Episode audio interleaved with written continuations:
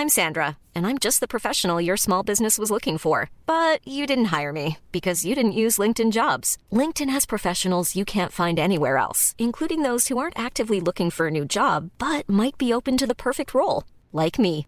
In a given month, over 70% of LinkedIn users don't visit other leading job sites. So if you're not looking on LinkedIn, you'll miss out on great candidates like Sandra. Start hiring professionals like a professional. Post your free job on linkedin.com/people today. Ready to pop the question? The jewelers at BlueNile.com have got sparkle down to a science with beautiful lab-grown diamonds worthy of your most brilliant moments. Their lab-grown diamonds are independently graded and guaranteed identical to natural diamonds, and they're ready to ship to your door. Go to BlueNile.com and use promo code LISTEN to get $50 off your purchase of $500 or more. That's code LISTEN at BlueNile.com for $50 off. BlueNile.com code LISTEN. Hi, I'm Daniel, founder of Pretty Litter. Cats and cat owners deserve better than any old fashioned litter. That's why I teamed up with scientists and veterinarians to create Pretty Litter. Its innovative crystal formula has superior odor control and weighs up to 80% less than clay litter. Pretty Litter even monitors health by changing colors to help detect early signs of potential illness. It's the world's smartest kitty litter. Go to prettylitter.com and use code ACAST for 20% off your first order and a free cat toy. Terms and conditions apply. See site for details.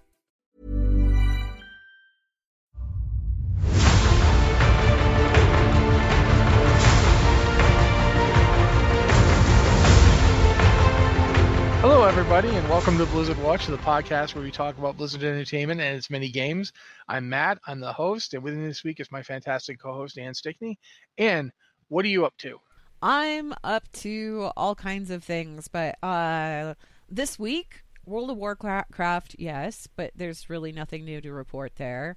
Um, I finished Life is Strange 2 because they finally came out with the last episode of that and they came out with it like last Friday, I think, or Thursday, Thursday or Friday. Anyway, so I ended up playing it Friday night so that I could finish the whole thing off. And man, okay, if you've played the first Life is Strange, you know how that game was. There was like a little bit there where the dialogue was a little bit cringy in places because it felt like they were trying to be hip and with it. Like all the kids really dig this kind of language or whatever.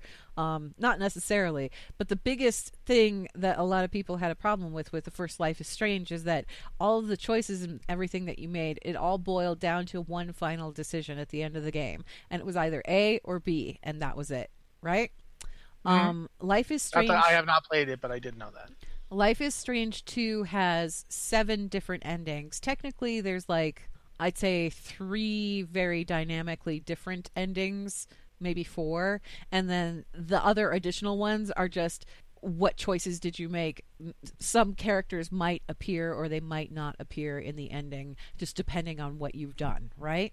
Um, so it felt like it felt a lot more organic than the first one did. And don't get me wrong, I loved the first one, and I actually liked the whole A or B ending with the first one because it really made you think about your decision and think about everything that had come before and also it made you it forced you to justify your decision to yourself and i thought that that was a really interesting space for a video game to take and and a space for a video game to push a player into with this one um, with Life is Strange 2, it was very much, the endings very much, no matter what ending you got, it felt like the sum of all of the choices that you've made up to date.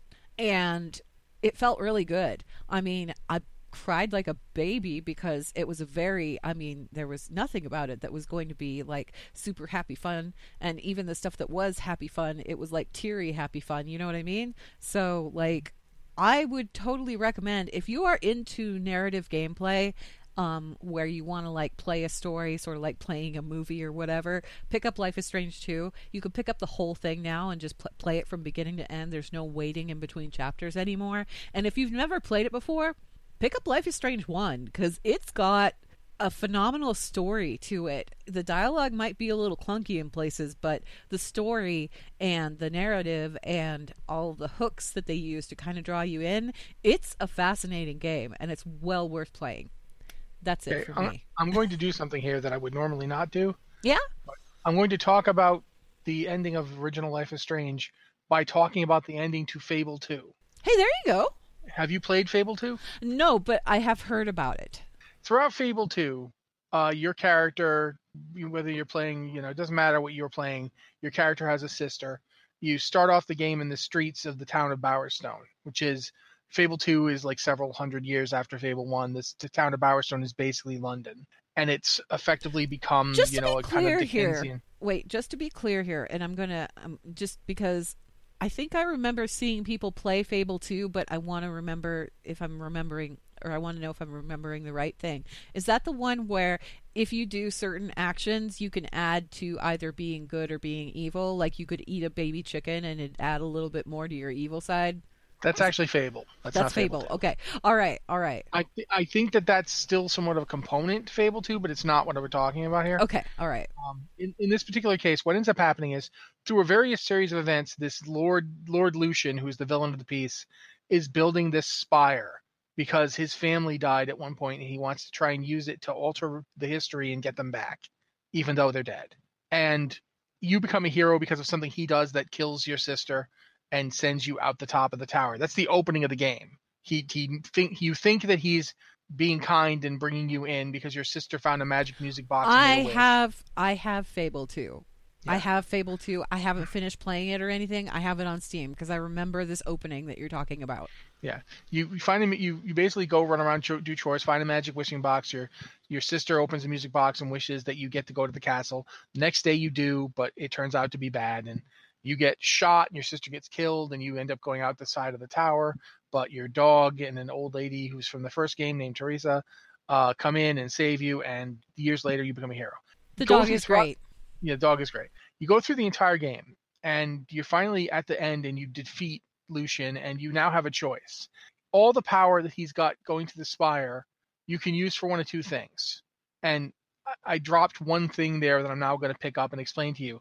When you are fighting Lucian, he pulls a gun and he's about to shoot you, and your dog jumps in the way and takes the bullet no. and, and dies. Your dog dies. He kills your dog. After he's already killed your sister and he's imprisoned you for years and all sorts of other stuff happened, he kills your dog before you finally stop him. Oh my gosh. But Theresa, the woman who's in Fable 1 and shows up in this game, basically says, okay, you've beaten him.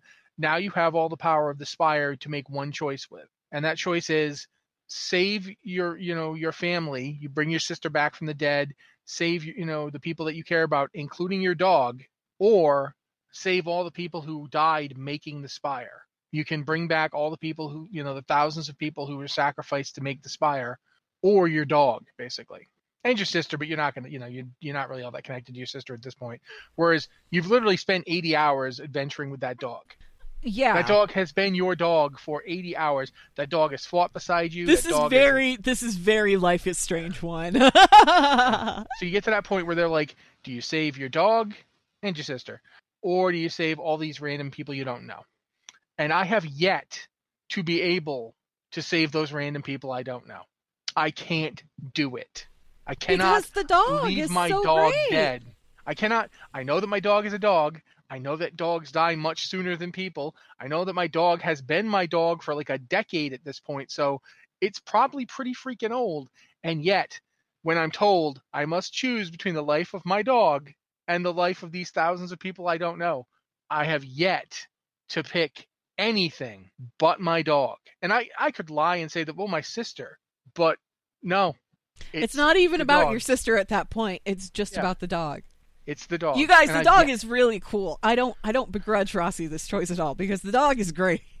My point is just at the end of at the end of Life is Strange, the original one. I'm never gonna pick the town full of people. I'm just not. I'm not gonna say more than that, and that's probably more than I should have said. But See, and I did, and I have my own reasoning for it, but that's like a much more complicated subject, and we should talk about Yeah. that later. Anyway, on- maybe some other show, maybe. yeah. Uh, but yeah, we should talk about the actual top stories for today. This mo- this week is of course another slow week because it's Christmas and there's going to not be a ton of stuff things happening.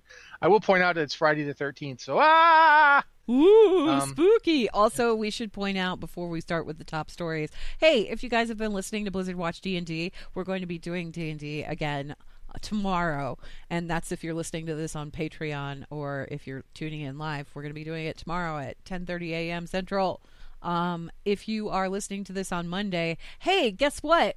tomorrow we're going to release a new D&D podcast.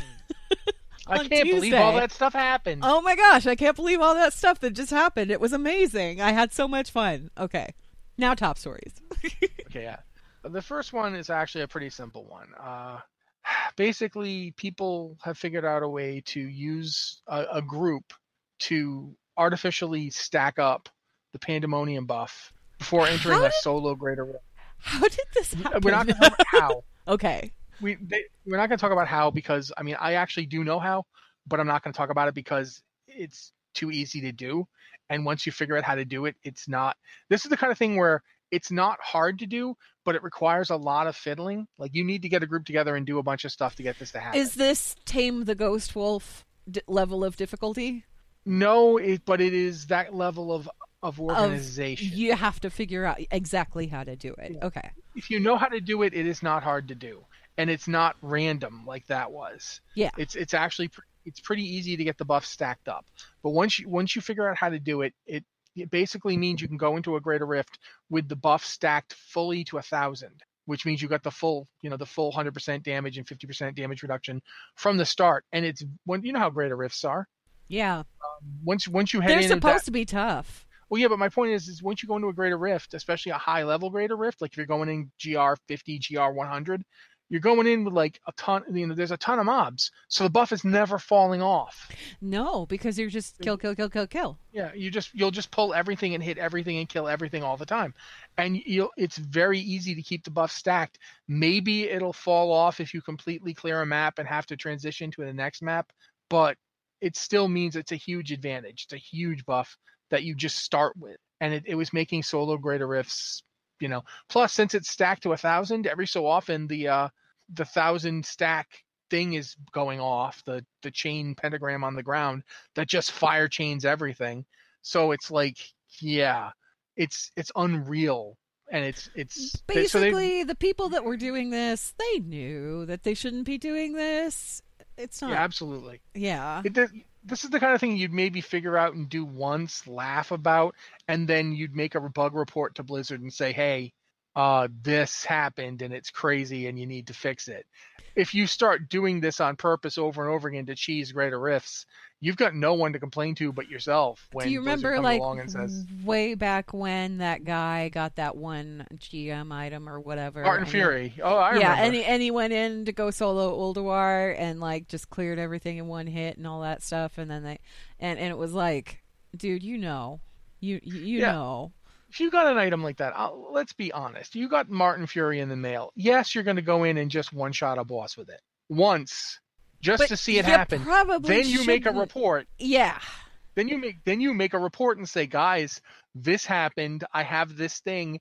I think you want to do something about it. You don't want to be sending people this. And so when people are doing the the the, the thing in Diablo, um, obviously Blizzard is banning people for it, and they they flat out, you know, they they're like, guys, if you did this, we're gonna wipe the leaderboards. So you're you're any leaderboard you've got, you you did this to achieve it. We're gonna take that away from you, and we're gonna we're gonna ban you. And you, it's not like you can pretend that you didn't know what was going on. and it's Because- either it's yeah, people either had their accounts suspended or closed depending on you know how often you know the state of their account at the time. If they've been caught hmm. doing shady things before then it was probably you're looking at a closure. If you've never done anything like this before then maybe you're looking at a suspension. How long that suspension is i'm not sure but yeah. The thing is, is what gets me about this all the time is people, of course, will try to argue the the old argument about creative, use, of game mechanics, yes. We've, we've been hearing that one since 2004. I mean, yeah uh, since the game started really the thing is about that is that Blizzard does not actually have to ban you for anything. They can just ban you because they feel like it. That's in the TOS. They don't any any time since these games are are not like you know this is not it like says in the Diablo 2. TOS that they can they can close your account at their discretion. That means that Yeah. If they decide, hey, you did a bad, then you've done a bad, and they can it's legally they can do it. They don't. They need to- said they flat out up listen. front that they could. Yeah. Yeah.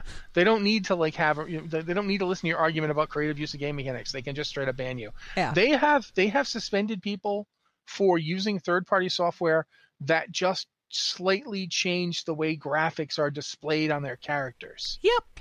And now I do I think those people should have been suspended? No, I don't think they should have been suspended, but they can do it for anything. You think they're not going to ban you for blatantly cheating? Like, you know, guys, I, there's a the thing about games that have leaderboards and have social like, you know, interaction like this is they take it seriously when you cheat. It's not like the old days playing Diablo 2 where if you clone an item a hundred times, you're really not you're just affecting yourself. And whoever's in your Yeah. LAN party or whatever. Yeah, but it's and still even then that was frowned upon and they they tried to stop that. Yeah.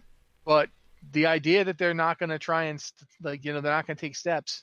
I don't know what you're talking about, guys. It's it's really that that that argument didn't work in 2005. I remember like yeah, like you mentioned Ulduar, but even before that, like in um when people were doing the Kael'thas runs and they they were trying to figure out ways to cheese the trash to get to Kael'thas faster, you couldn't do that either. You you know you you kind of had to get there and just do it at the speed of clear those tra- those trash mobs to get to Kael. You're just gonna have to. Um, I forget was it was it uh, was it Al'ar? People figured out a way to get around. Al'ar, yeah. Yeah, you like you could you could just You could straight if up you not hug do him. if you hug the wall and like inch your way or something, I don't remember. It was like you had to like take a warlock or something and then you could summon people past him so that you didn't have to do it. I so way back in vanilla, we're gonna we're, we're gonna go way back to vanilla. That's my not Sit a while Deckard and Cain- listen. Sit a while and listen. I don't do Deckard Cain very well. Anyway, um, we had this warrior in my guild, in my raid guild. His name was Frog. He he was a green troll. He was a he was a he was a warrior, and he really enjoyed messing with people. And, but he really hated seeing game bugs and things like that. So he would find ways to take advantage of stuff that shouldn't be taken advantage of, and he would take advantage of it, and then he would immediately report it.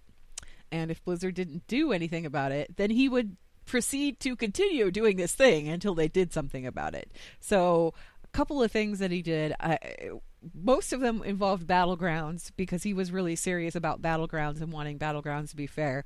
Um, he used to use the gnomish mind control cap. There was a point in time where the mind control cap let you actually like control where another person moved, and um, he would use it. He'd mind control somebody, and then he'd walk them out of the battlegrounds entrance so that they just leave the game. that was not intended and not supposed to happen.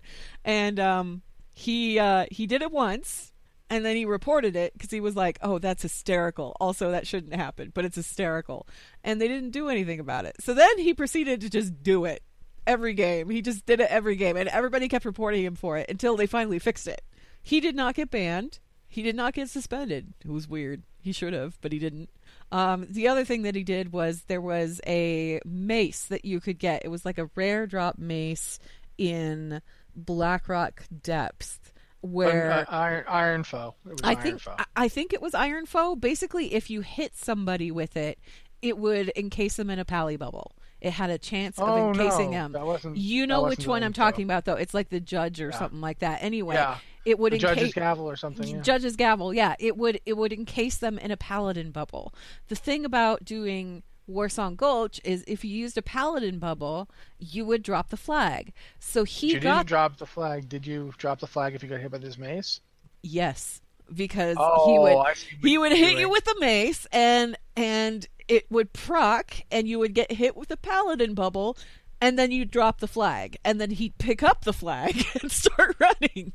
And that was not intended either. So he like reported that one and nobody did anything about it. Yeah he was just he was a prankster. He just enjoyed being a prankster. But he also like i said he wanted stuff to be fair.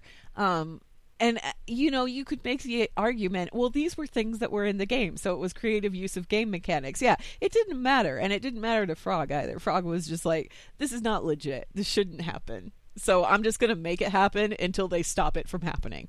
And it never really took him very long to correct it after he started like just flagrantly doing it all the time.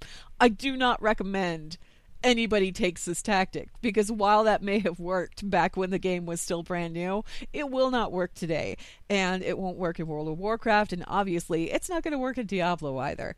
Um, for the people that got, you know, the suspensions and the people that got the bans, do I feel bad for them? Maybe a little bit because it always sucks when you get like a ban or a subs- or a suspension from a game that you really enjoy playing. But at the same time, guys, this was a group buff and you're taking it into solo play. You know you're not supposed to be doing this. Like you just know you're not supposed to be doing this.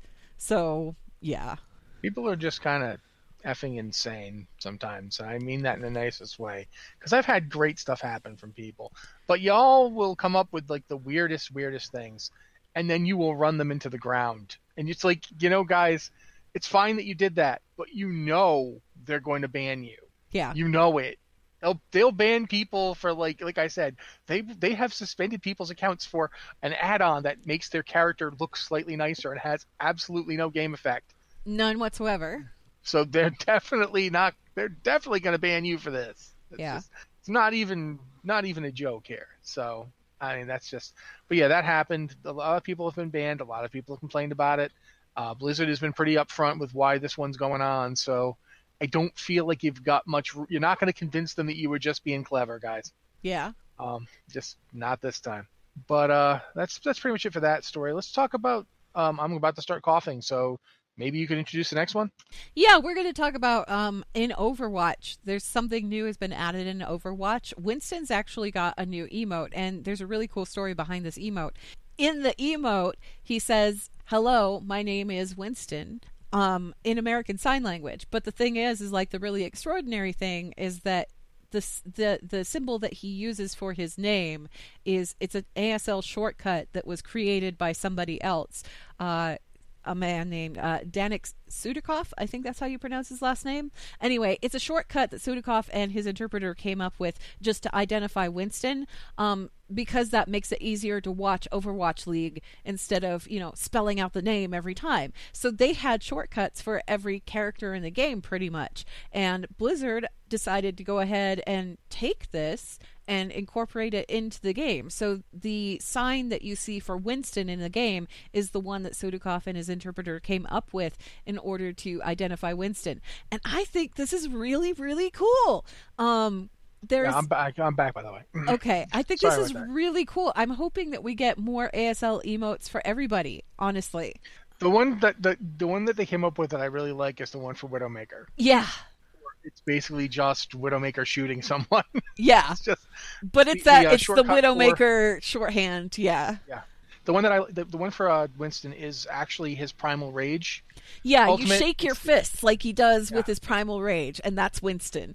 And Yeah. And I love that they incorporated this into the game, and I really hope that they do this for all of the other characters too, because I think that that's like just really rad that they took a player's like their shorthand and actually put it in the game as like a legit emote. I think that's a really cool nod, and I also think that you know for other players who may be hearing impaired. Having that in there is just cool. It's just cool. I want to see it for all the characters.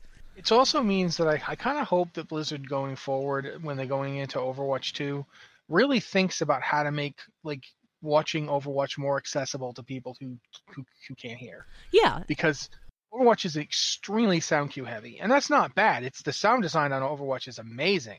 I'm not saying they shouldn't have done that. I'm saying now that you have done that really amazing sound, you know, sound cueing system, maybe think about how to translate it a little bit for players who don't have the ability to hear it.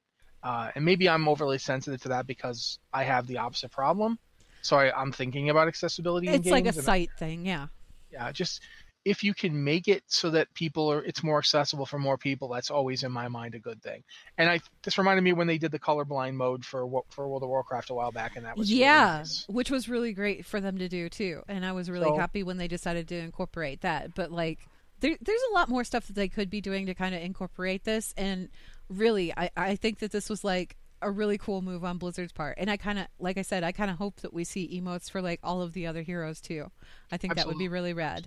yeah uh, but i think that's we got one more story um and that this one's relatively big it's it's pretty pretty Well, news. yeah, descent of dragons the the latest hearthstone expansion is now out yeah, Uh, I don't think the full mode's out. No. The, the solo mode's out yet, which is unfortunate, but the, the actual expansion is out. And it's, you know, Uh, I'm never gonna not be down for the All a lot of Dragons expansion. I mean, if if tomorrow World of Warcraft announced, and then after Shadowlands we're just doing all the dragons, I'd be like, All yeah, dragons all the time. I'd be all for that. Yes. just dragons. What, what, what's the mo- dragons? What, what, dragons? Did you not World of Warcraft dragons? And the box is just a dragon. Like ah, With the Yeah. cool part about this too is that if you're playing Hearthstone, um, you actually get har- card freebies. Um, with past expansions, Hearthstone they basically gave players free packs and cards. Um, they're doing the same thing for Descent of Dragons. If you've played Tavern Brawl over the last few weeks, you probably already have a few of the Descent of Dragons packs. Um, if you log in within the next 90 days, you'll get all five Galakrond hero cards for free. And you'll get three Descent of Dragons card packs, plus two copies of the Shield of Galakrond card. Um, that's a five mana 4 5 with Taunt and Battlecry and Invoke Galakrond, which is great. And you also start a legendary quest chain that'll earn you more packs and gold to spend however you like. So there's a lot with this. Um, there's also an incentive, an, another incentive to kind of check out the redesigned in-game shop. Everyone's going to get the Tyrande Priestess hero portrait and card back just for stopping by and checking it out. Um, there's a new hero hunter portrait for sale. Sylvanas is available for ten dollars US, which is cool. Um, single player mode, no, it is not out yet, but it's probably going to be. It's going to be like every other you know expansion thing that they've done it's it's just it's going to be like a month or so and then we'll go ahead and we'll see it come out um the cost should be probably about the same. They usually cost around 700 gold or $5. Um, so you can save gold if you want to, or you could just plan to plop down the cash when it comes out. Uh, their single player stuff has been really on point lately, so I don't expect this to be any less than super fun for people that are really into Hearthstone. Um, I like this one. I, I like the fact that they actually like they took a story and they went like the full year with telling this story. That's something that they haven't done in Hearthstone before. Usually it's just like little one stop. Ah, here's here's a cool concept idea. Ah, here's another cool concept idea. Uh, these ones all kind of like related together and kind of played out over the course of the year. And I hope they keep doing that. I think it's kind of cool when they do that. yeah. Like this was this one continued. Um, when did it start? It started with the uh, the evil legion attacking. The league, the League of Evil. Yeah, they were attacking Dalaran in the first one, and then it ended up being in Ulduar, Yeah, with the League Yeah, of and Explorers. and now like you know the the League of Evil. I don't showing think up. it was the League of Evil. I think it was like the Legion of Evil or something like that. But Legion regardless, I, I don't remember. regardless, find I just find it hilarious that the League of point, Explorers came in and tried to save the day. it just it feels an awful lot like Hearthstone has a slightly more coherent story at the moment than say World of Warcraft. Um, I'm gonna I'm gonna be a little mean to, to Battle for Azeroth because I can be because they can't stop me. I, and I do like Battle for Azeroth, but I do I do find it hilarious that Hearthstone's for in, in its own unique way, because it's not a very coherent storyline at all. Um, but it If- has a storyline that goes from point A to point B to point C, and you can kind of see how it got there, even if it is completely nuts, like every step of the way. Oh yeah, no, and I mean Hearthstone always rolls into that whole tongue-in-cheek, very humorous kind of angle, um, and I and I appreciate that. I love that out of the game. It, it almost to me it feels like Hearthstone was trying to do the same thing that Heroes of the Storm was trying to do, because Heroes of the Storm was also trying to do kind of an ongoing narrative thing that went over the course of the year. Honestly, I feel like Hearthstone was probably more successful at it. And that's just because Hearthstone is super wacky and they leaned into the wacky. Whereas Heroes, initially when Heroes was first announced, it kind of leaned into the whole wacky part of things because, I mean, I'm sorry. When you throw a bunch of heroes from disparate universes into the same thing just for the sole express purposes of beating the snot out of each other, that's just, that's kind of a wacky premise. But they tried to turn it into something a little more serious, and I, I don't feel like it landed quite right. Not for me, anyway. And that's just personal opinion, obviously. No, I can I can understand that. I, I don't I didn't have a problem with it, but I do feel an awful lot like Heroes at this point. I almost feel like Heroes should really go like for broke. Yeah. Like if if, anything, just just go nuts with the whole concept of you know here we are stranded in this strange world that we don't understand, doing things that don't make sense. Okay, let's go. Yeah, just, Let's do it. yeah, that's that's pretty much it for stories though, because you know it's, it is the holiday season. It's it's going to be relatively sparse on the ground. So um, I guess we're going to move on to emails. And guys, Yay! I'm gonna I, I'm gonna say this one real seriously. If you have an email that is not for Lore Watch. We could desperately, desperately use them for this show. We have so Um, many for Lore Watch right now, you guys. So, Yeah. and I mean, it's just Rossi and I on this show anyway. So, if you want to sneak a lore question at us, you could feel free to do that. We don't care, but we we could use some emails for this show. Yeah, um, you can again. We've done this before, so I'll just move right into to doing it. If you have an email for the show, please send it to podcast at blizzardwatch.com with the subject line podcast or Blizzard Watch, so we know it's for the show. And you can go to our Discord server and go to the Q, the patron Q and podcast questions channel and ask them in there. Uh, we're more than happy to take them out of there as well. Uh, and you know they can be about lore they can be about not lore if you want to ask a question about game mechanics or a, a particular spec or transmog or anything uh, if you if you've dying to ask that question uh, about you know blackthorn we will answer it I, I can answer that question for you i've spent a lot of time studying blackthorn i, I Yeah. can actually i can talk to you about the lore of blackthorn i really can so yeah um Anne usually reads them for us, so she's going to do that for us now, if you don't mind, Anne. Yep. Okay, first email is from Julian, aka Baragorn Cadgar, who says, Hey folks, it's been a while since I completed Diablo 3 as a necromancer, but aren't all ne- the necromancers dead? Your necromancer meets and speaks with the ghosts of the departed, if I recall. Or are they just available through some mystic, mystic IKEA between Allen Wrenches and the Swedish meatballs vendor? Wonder what role, if any, they play in Diablo 4. Thanks and happy holidays to you all. Baragorn. Um, first off, the idea of a mystic IKEA is something that I really jive with, and I would like to go to there. but you probably understand more about the necromancers and what's going on. And actually, yeah, I'm kind of curious about this too, because if you're a necromancer and you're speaking with the ghosts of the departed, well, how relevant is that going to make them for Diablo 4? Uh, well, first off, you do speak to at least one dead necromancer, Yeah. who I believe is your mentor, um, whose name is not coming to mind right off the top of my head. I think it's Ordeon or something, but you do absolutely so. you I do think so. speak to him. Uh, yeah. However, whilst he and several other necromancers, including the leader of the necromancer order, the the priests of Rathma, they are all dead. Not all necromancers are dead. For example, Zul, the necromancer from Diablo 2, who is most likely way stronger than any of the people I just mentioned. He's still not kicking dead. around, right? Yes, and so is his apprentice, Oh, okay. uh, who you meet in Diablo 3. His name is Mehtan. You meet him twice. Uh, you meet him on the desert in Act, I want to say Act 2. Um, he's out in the desert, and you can stumble upon him near the Restless Sands. He's got a bunch of ghosts that he's trying to figure out what, Yeah, why they 2. won't. Yeah, and he shows up again in Westmarch, and he's there to fight Malthael's Reapers. And you can use an item that he's got a beacon to, you know, summon them to that spot and defeat the the, the Reapers. And Mehtan will again talk to you. He talks to you twice. He is never dead. You never talk to him dead. He's not there at the end. Uh, that's not him. It's uh, Necromancer Orton, I believe, is his name, or Ordon. I can never remember his name, and I'm I'm trying to look it up. I want to say it's Ordon, but I'm not Yeah. 100% on that either. but in in general, th there are living necromancers besides the the the uh, the Nephalem. If you played the Nephalem, more importantly, if you played the Nephalem necromancer, you're now the leader of the necromancer order. He ta they beg you to take on that duty when you talk to him. At, at- you know before you go on to fight Malthael's like if you survive, you have to come back and lead us because you know we've lost our leader and you, are clearly the most qualified to do it. So, how do you So- think they're going to play into Diablo 4, if at all? It depends on who that dude who might be Rathma is. If that dude's Rathma, then they could be the bad guys because they're the priests of Rathma.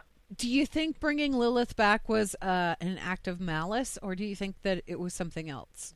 I don't think it's necessarily an act of malice, but somebody can have the best of intent and still do something that's going to mess you up. Uh, I don't think bringing Lilith, Lilith, is not is a good guy, folks. No, Lilith is no. just straight up. She she might be the mother of the Nephalem and everything like that, and and for for the Nephalem, I mean, you're looking at without Lilith, your very existence wouldn't be possible. That does not make her a good guy. No, She's I mean, still this- on the side of bad stuff. there's a whole bit where she's like, you know, my father's an idiot. He doesn't understand that he can't win. But when when I do this, when I do this, when I make children with uh, Inarius, we can win. We can have victory. So it's more, you know, for her, it wasn't escape. It was victory. She wanted to win the war. That doesn't mean, you know, when she shows up, she's she's focused on killing like everybody who's in her way and being the winner of the eternal conflict. and she is still a demon. And what it looks like when she wins the eternal conflict isn't necessarily a place that anybody wants to live. Yeah, it's. I can understand Rathma might be looking at the world and saying, "Okay, the balance is completely messed up. We need someone like Lilith to, you know, unite us against the. we need mom and dad. Yeah, he, he might that might be where Rathma is, if that's Rathma. Uh, but we don't right now. We don't know. However, it's certainly the case that there are necromancers out there. Like you know, Mehtan could still be out there. Um, Zul could still be out there. He'd be pretty old, but you know, so what? He's a necromancer. Who knows how old they can get? There, there's they could still both. There's still be some several very powerful necromancers still out there. So no, they're not all dead. Many of them are dead, but they're not all dead.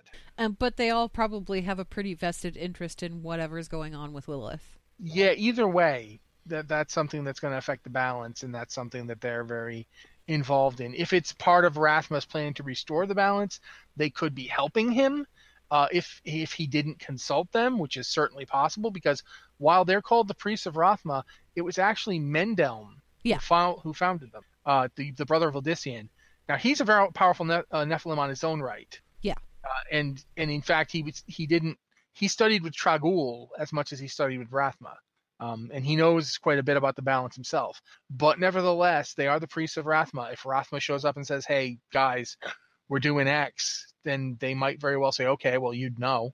So yeah, it's it's up in the air, but they're definitely not all dead. At least they were not all dead at the end of Reaper of Souls. Okay. Thanks for the question, Baragorn. Um, next email is from Neri, who says, Hello, Watchers. Um, this actually has a bunch of questions, so we're just going to kind of go through and answer them in turn, if that's okay. Um, Sure. So Neri says, "Hello, watchers. After Shadow, after the Shadowlands trailer came out, I read multiple discussions, and there's some things I can't get right. Who knew that Bolvar is or was the Lich King? Does Anduin know, or for example, did Bane know who was under the helm during Vol'jin's quest line? I don't know about Bane. I'm not sure about Bane. Anduin knew. Anduin does know. Yeah, Anduin. There's a there's a data mine conversation in patch 8.3 between Anduin and Jaina that reveals that both Anduin and Jaina know. it's not it's not as classified as you would think it is um i don't know when anduin found out exactly but anduin does know. And that's probably you know as somebody who is going to be king of stormwind someday that's something that he should know really. Um is who are we dealing with in the north? What happened up there? That kind of thing. Um and i imagine that like the faction leaders the respective faction leaders they probably know as well because again this is just information that they probably need to have just in case anything happens to go on up there or if they need to call on Bolvar, quote unquote, to do something. Um, I'm gonna assume, quite frankly, Mhm. that anybody who was there when you like go through the the dungeon when you do the raid, if you're playing Horde side, for instance, Sylvanas was down there. Um, so was uh, so was um Saurfang.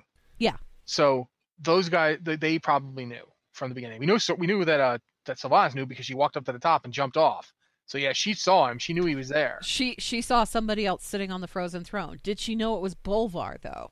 I think she probably did because it wouldn't have been very hard to put it all together. I mean, she does now because she took the hat off, but Yeah, I think she knew before that. I think Yeah. you know, for that matter, Tirion knew, and Tirion's Tirion not exactly- absolutely knew.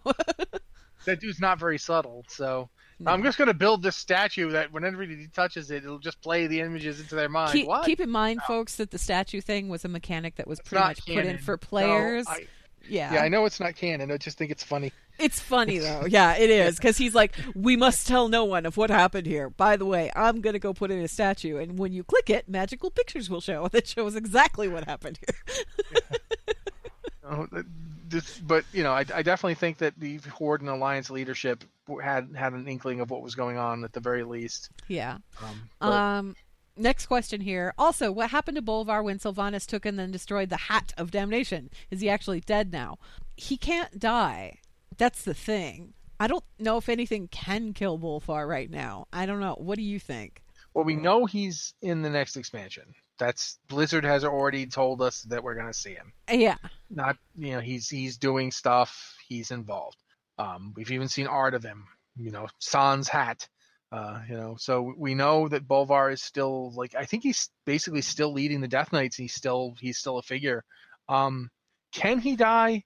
Yes, I would argue he could die, uh, but I don't think he could die easy. I think it's one of those things where if you pull Bolvar limb from limb and like put each limb in a different like you know coffin and, and like send the head to another plane of existence, kind of like Zoltun Kulle is he really dead?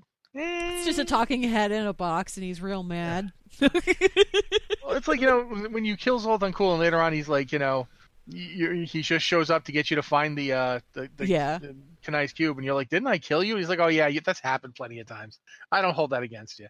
I I, I it's feel like- okay. We're we're cool.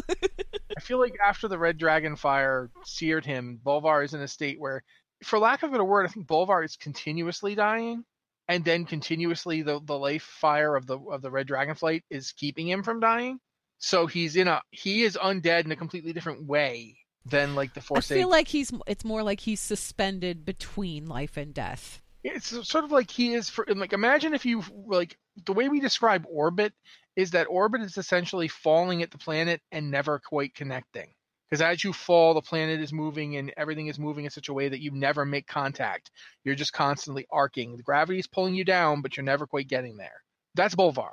Bolvar is forever falling into death but at the same time being suspended by life in a way that keeps him from getting there. And if something pushed him too far one way or the other, then I think he could die. I'm wondering if he could be restored in the same in the same vein. Maybe. Uh, I think that the amount of power it would take to get him to not be the thing he is now is a lot in either direction. Are we talking Um, like a zero level sacrifice? I don't know if Xe'ra could do it because I mean, you know, say what you want about Alexstrasza, she was up there in power before the before the uh before the you know dragon flights gave up their the aspects before she she gave up being the aspect of life. I think in terms of pure like I don't know though it's weird because it's like even the even the uh when when Alexstrasza couldn't undo the plague of undeath, we went to a Naaru and even the Naaru couldn't do it. They bodily took him up, but they couldn't cure him and that's fascinating because whatever they did was still capable of keeping him from dying. So it's Bolvar isn't de- dead because of it, but so in a way they could fight the plague, but only in a horrible way, if that makes sense. Like the way Bolvar is suspended is pretty horrible. He doesn't. He's not enjoying his existence. No, and the So- whole reason why he decided to take up that helm is because the nature of his existence doesn't really allow him to live a normal life anymore. Tirion could go home. Tirion could go home and, and see whatever, you know, people that he had that were near and dear to him, and they'd greet him warmly and everything would go on. If Bolvar walked through the streets of Stormwind, it would be it would be like that um you know in the princess bride where they talk about to the pain Bolvar has been to the pained, basically. He can't live a normal life anymore. And that's why he took up that helm, because there really wasn't anybody else that was capable of doing it that he felt comfortable. You know, it was it was basically a role that was tailored to him. And he knew that. I think he probably knew that ever since he was fighting the Lich King and and, and resisting that corruption that the Lich King was trying to do to him throughout the course of our travels through Icecrown, really, because we saw the first inklings of that when we were fighting Yogg Saron. He showed us in a vision. He showed us Arthas, well, the Lich King. He showed us the Lich King trying to corrupt Bolvar, and it wasn't working. And it didn't work. It never worked. So, really, was there anybody who was more capable to take that position? But yeah, Bolvar's not dead. He's not dead. Um, Sylvanas took the hat off and cracked the hat so that she could open the way to the Shadowlands. I don't think she has any interest in Bolvar in particular. Um, I don't think that she really cares what happens to Bolvar at this point. All she cared about was the hat on his head because that was the key, and and Yeah, that's that. I would agree. Yeah. Um, okay, so last thing that Neri wanted to ask said she says, last thing I wanted to ask might have already been addressed in the podcast, but I can't remember. So, is Saurfang in the Maw? Thanks for putting out such amazing content. Keep warm, Neri. We haven't Yeah, I don't think we know for sure. I it mean, hasn't been implication, stated. The implication is there. Yeah, that that everybody who died, you know, everyone who's been dying this whole time, this whole war, up to like you know the entire population of Darnassus, um, was sent to the Maw. That's the implication. Um, it's certainly Vol, you know, there there are some things that are like weird about this. Like for instance, Bwonsamdi still seems to be getting some souls. Yeah. Um, so it might be that like, you know other entities are still able of siphoning their take off the top. Uh, I don't know how that works, but you know, And it may be because Bwonsamdi exists outside the Shadowlands. maybe. Although it does seem like his his realm is in the Shadowlands. Yeah, but he's he's the only one out of all of those little critters that are scooting around in the Shadowlands right now. He's the one that's like outside taking an active role in mortal affairs. You know what I mean? Yeah, As it's, a it's Loa. fair, fair to say. So I I don't I don't know. I mean, there's also the like you know, for instance, Eyir and the the Valkyr are doing that Yeah. um, as well. and hell yeah. But it's it's there's a lot going on that we don't really know. We we don't know what's happening. So Technically speaking, yeah, probably Saurfang's in there. Varian might even be in there. Maybe. It depends. It depends on because I think they said that all those people who died on Argus, they're in the Maw too, didn't they? Or am I misremembering? I don't remember hearing them say that. Like Yeah. I do know that they said that you know things are broken Darnassus, and that and, and they said that you know everybody that died in Darnassus is definitely there. I don't, I don't know who else they mentioned. Yeah, Um, and we know we know that the machinery of death is messed up. We know that, for instance, the Ardenweald isn't getting the souls it's supposed to be getting. That they have a whole thing of the soul drought going on there. Ooh, So there remember is how we were trying to think about the timeline, Rossi? Yeah, yeah, I do. Okay, it had to have happened sometime after Kael'thas died, because Kael'thas is in a in the space he's supposed to be in. That's true. Yeah, Kael'thas is where he's supposed to go. So we're pinpointing more here. It was after Burning Crusade. Yep. Okay. Which, know, that at least you know answers all the questions of maybe it was this far back. No, it, it can't be more. It can't be further back than Kael'thas. Yeah. So there's that. At least there's that. At least the breaking point had to have happened sometimes. After. The, the machine could be like in a state of disrepair or something like that, but it definitely broke after Kael'thas. Because Kael'thas, we're going to run into him. Who else are we going to run into? There were some other figures that we were going to run into, and I forget who exactly. But I, I think Kael'thas was the earliest one. I want to say. Yeah, that makes sense. That makes sense.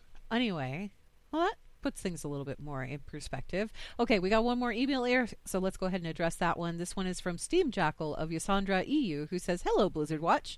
Is there any piece of gear that's been removed from the game that you either have and use in Transmog or don't have and are sorry you can't get? For me, it's the Corrupted Ashbringer. I'd kind of hoped that WoW Classic would somehow mean I could get that, but I understand why it doesn't allow you to do that. Anything like that for you guys? Thanks, Steam Jackal. Rossi. Oh, um, hmm, no, you go first. Okay, so um I am going to say flat out that I have everything in Transmog that you couldn't obtain anymore. Um, everything that I wanted. And that's because when they announced Cataclysm and that they were going to get rid of certain storylines, I went through and I farmed every piece of gear that I thought was going to be removed. And I kept it in my bank. And I kept it in my bank for years and years and years and years. And when they announced the wardrobe, I was so happy because it meant I'd actually have bank space again. Um, my bank is still, it's like approaching fullness right now, but that's because I don't get rid of anything. And I really just need to go in and spend an afternoon cleaning it out, really. That's all I have to do with it because I have a bunch of like mats and things like that stuff that's not really super important. But at one point it was full of gear. It was full of armor that you couldn't get anymore and it was full of weapons that you couldn't get anymore. And i think my favorite piece that i use the most probably are the black dragon leggings or something like they're they're boots. They're black dragon boots or something like that.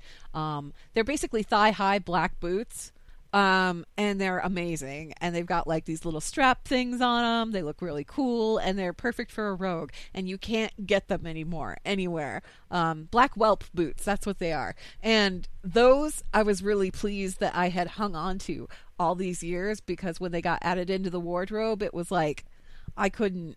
I, was I was just happy that I had those. Um, also, the pieces that were they were the mm, what's the name of them? Oh my gosh it was I just had it on the tip of my tongue and then it went away. Uh, the one, slaying. the what? Undead slaying. gear? Yes, the undead slaying, the the the blessed gear of undead slaying. The leather set that looks like Paladin Tier Two. Is it Tier Two? Yeah, it's it's Yeah, like it's a Tier two. color color variant of Tier Two. So it's teal and kind of like pink and beigey colors instead of the red and gold that you normally associate with the Judgment set.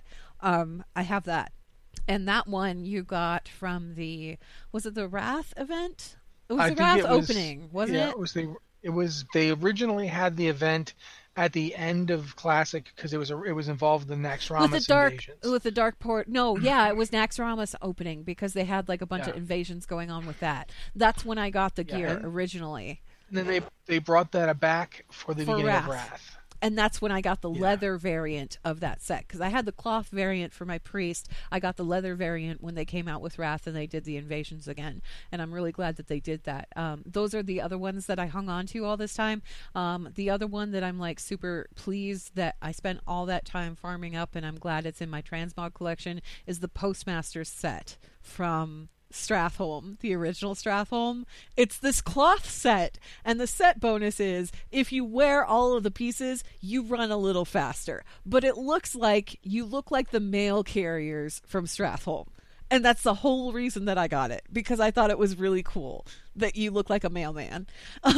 Um, and that's the other one that I'm really it's still in my collection because obviously I can't transmog to it as a rogue, but I can put the set pieces on and I can wear it if I want to wear it for like role playing and stuff like that. Basically, I'm a big old role playing nerd, you guys, so I went out of my way to collect all of the stuff that couldn't be collected anymore. Um and that's just because that's just me and that's just what I do. Uh what about you, Rossi? Is there anything? Well, for one, there's actually a this was a quest back in vanilla that they took out. I think they took out when they redid the world in Cataclysm. And uh, the quest basically it's a long quest chain. It's a warrior specific quest chain, and it gives three rewards. None of which are tremendously distinctive looking, but they are distinctive looking. Uh, there's the whirlwind warhammer, Oh yes. the whirlwind axe, and the whirlwind sword. And of the three, the whirlwind sword is the is in my mind the most distinctive looking because it's like it looks just like the sword that drops off Ragnaros, but it's all silver. It's yeah, the axe. I think there's. I think there's other axe models that look similar to the axe. Yeah, the axe looks like a lot of different axe models. It's just slightly, it's a slightly nicer color, and the hammer looks like another hammer that drops, but is just slightly less. It's a slightly different model. I think they they add stuff to it when it's the other thing. So all three of them are very nice. I have them because I did the warrior quest back in the day. If you didn't do that quest, you can't. You don't have them now. Like if you start a new warrior tomorrow, you're you're not going to get these items. The quest doesn't you- exist anymore, basically. The quest is gone, and those three those three items are gone. Oh, and anathema and benediction. That's the other one that I'm really proud of. Anyway, go ahead. Yeah. So I, I have those. Um, uh, you can get like some of the other things that it, uh, you can get a, a facsimile of them. For instance, I have the original Quel'Serrar in my transmog collection. I have not the polished Quel'Serrar, not the gleaming Quel'Serrar, Quel'Serrar. I have the that. first one. I- which I'm very pleased about. Now it's basically the same model. They slightly dressed it up for the uh the, the anniversary re- reskins, but I have the original, slightly less high high polygon count model, and I'm very happy about that. Um, for, another example of a weapon like that that I have that that has a lookalike is I have um I can never remember the name of this bloody thing too. It's really annoying me because it's one of my favorite swords. Uh, it it's uh Well, it's not Ash Ashkandi, but no no no. It's Ashkandi is obviously still in the game. yeah. Um, oh bloody heck! Uh, it's a sword that used to drop in Upper Blackrock Spire. Um, it dropped off of uh, Drakkisath, and oh, I know what you're talking about, and I can't remember the Yeah. name of it. yeah. Um, but uh, it's they they put in a new version of it when they did they redid Upper Blackrock Spire for uh, Warlords, and the the models look basically the same. There's no real visual difference, but I know I have the real one um, because I've got the actual one in my bank because I keep every weapon I get. I keep. Um, I do not get rid of weapons. Really, so- even with the wardrobe and everything? Oh yeah, no, those weapons are still in the bank. I keep the ones that you can't get anymore. No, I keep everything. The other ones, I, I as long as I've got them marked in my Let me, wardrobe, let I me put this way: them. I keep every weapon I get on that character. Gotcha. Your, the the current characters I'm playing now, I delete weapons on them all the time. But on that guy, he had a weapon collection, and I keep all of it. I've got all of it in the bank. Um, so he's got that sword. Uh, he's also got um, he's got a couple of Zul'Gurub items that don't exist anymore. I wish I had the Zul'Gurub leather set. I don't. I have like a piece of it, and that's it. I have the the Zul'Gurub plate that they originally dropped, not the not the golden paladin looking set. The but Spider-Man but- set? Yeah, the Spider Man. I've still got that stuff, and I've got the pole arm that dropped. Yeah. uh, the the one that you can you can get these models, but I have the originals. Um, so stuff like that. I don't have corrupted Ashbringer. I never got it. Um, uh, I do have, and this is one that I never use for anything because I never liked the model. But I do have a Might of Menethil in the bank. Oh yeah, you Yeah, can't get that was- one anymore either. No, you, the model is still in the game. Yeah, Um, but the they- weapon they- itself is not. No, the weapon itself is gone. Uh, in terms of like, I'm trying to think of in terms of like any items that are just straight up not available, can't get them. I think the Linken sword is another one that I've got that you can't get anymore. I believe I have Linken's boomerang. I'm not sure on that though, and I always feel bad when I'm like, I didn't keep the sword. I should have kept the sword, but I didn't think about it. And of course, you know, when they said that they were going to take this stuff out in in Cataclysm, um, I had already done the quest chain, so I couldn't go get it again. Yeah, and it it depends. Like sometimes they seem to remember that you did the quest and give you the item, and sometimes they don't. Um, but yeah, I, I I know I have the Linken sword. I also have the sword from Sunken Temple. There was like a Dragon's Call, which looks similar to it. you got that have one? Oh, I farmed for that one for so long, and I never got it, and it was beautiful. I wanted it really bad. Yeah, Dragon's Call and the Linken Sword are similar looking, but Dragon's Call is slightly more elaborate. Um, both of them are like similar. it's got like a green glow or something on it, doesn't it? Yeah, it's it's a really nice weapon. Um, but I, I don't use it that much either because I don't use one hand weapons very often anymore. Uh, ironically, my Death Knight might probably uses it more than my uh, warriors do because I'd only use a one hander when tanking, and usually when I tank, I tend to go with a Quel'Serrar or something. I tell But you yeah. what, the only thing that I'm really sorry that I can't get, it's not transmog stuff. It's that stupid tiger mount from ZG, the original tiger mount from ZG. And yes, I know you can get it on the black market auction house, but I don't have that kind of cash. I don't have that kind of gold kicking around to get that thing. I farmed for that thing for years, and I have the Raptor. So, I mean, at least I have one of them from the original ZG. I do have the Raptor, and I do love my Raptor. Don't get me wrong. I love all the Raptors. I think the Raptor is a great mount. It's really bouncy. I love it. But um, that Tiger, I wanted that Tiger so bad. And I remember it was down to the wire, and I did my last run of old ZG. It was the last one that I could do, and I didn't get it. And it was like the biggest disappointment because I knew it wasn't going to be there anymore and I wish that they'd put it back. I would I would still farm for it to this day. If it was available, I would be in ZG every 3 days trying to get that stupid tiger. Um I wish you could still get it. Do you have any mounts like that? You aren't really like super into the mount thing. No, I mean, I'm hesitant to mention that I have that mount. I know you have that mount. Uh, But the funny thing is, I only got that mount because my wife and I, I'd farmed, we'd farmed uh, Zul'Gurub forever to get her those mounts, and the tiger dropped the like the the last time it was resetting, the tiger dropped, and I I let her have it, uh-huh. and then we were like one, there was like one more reset. This was like the, the the next to last, she got the tiger, then the last one, the the tiger and the raptor dropped. I let her have the raptor, obviously, oh, and then I took the dra- I took the tiger because otherwise it was going, you know, man. it was just the two of us. So I'm not upset with you. I'm just very jealous. Just let it be said. I am very I will admit that it's one of my favorite mounts, but I really only ride it on like my night elves. Yeah. I don't know why, other than they they I figured they'd be used to riding big cats. So yeah, And don't But, get me wrong, a I big- have like a pile of other mounts to choose from, and and I- I have mounts that I love, and I have mounts that are super hard to get. I think my favorite one to truck around on that's super hard to get. I have the Rooster from the TCG, and Mm-hmm. I just really like riding around on a giant chicken. I think it's a lot of fun. Um, Oh, I, I just remembered the mount that is actually my favorite to get. what? My favorite mount, uh, Mim's head, Oh yeah, you have Mims. Head. And that one not even not even because I wanted it, but because of how I got it. yeah. Um, then that's you know it was like a big thing for my guild. So yeah, Mim's head. anyway, um yeah, I think that's pretty much going to wrap us up for emails here. That's also going to wrap us up for the show. Blizzard Watch is made possible due to the generous contributions at patreon.com slash blizzardwatch, and your continued support means that this podcast site and community is able to thrive and grow. Blizzard Watch supporters enjoy exclusive benefits like early access to the podcast, a better chance at having your question answered on our podcast or the queue, and an ads-free site experience. Thank you very much, Anne. Guys, again, if you have emails, this is the season to send them. Uh, we really don't care what question you want to ask. I mean, you know, unless it's rude, you know, if you're rude, we're not going to do your question. But aside from that, any Blizzard game you want, pretty much any topic in any Blizzard game. If you've really, really, really wanted to talk about the Ravenholdt uh, reputation grind for a long time, and you've never felt comfortable, now is the time to ask us. I know all about, about that grind. Yeah, so uh, if you do anything, send it to podcast at blizzardwatch.com uh, with the subject line podcast or Blizzard Watch so we know it's for this show.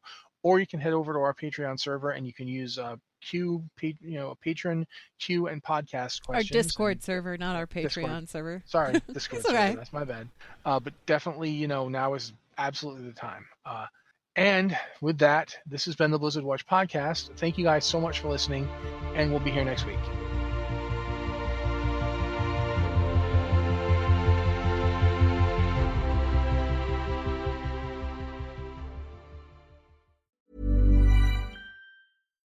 Hi, I'm Daniel, founder of Pretty Litter. Cats and cat owners deserve better than any old fashioned litter. That's why I teamed up with scientists and veterinarians to create Pretty Litter. Its innovative crystal formula has superior odor control and weighs up to 80% less than clay litter.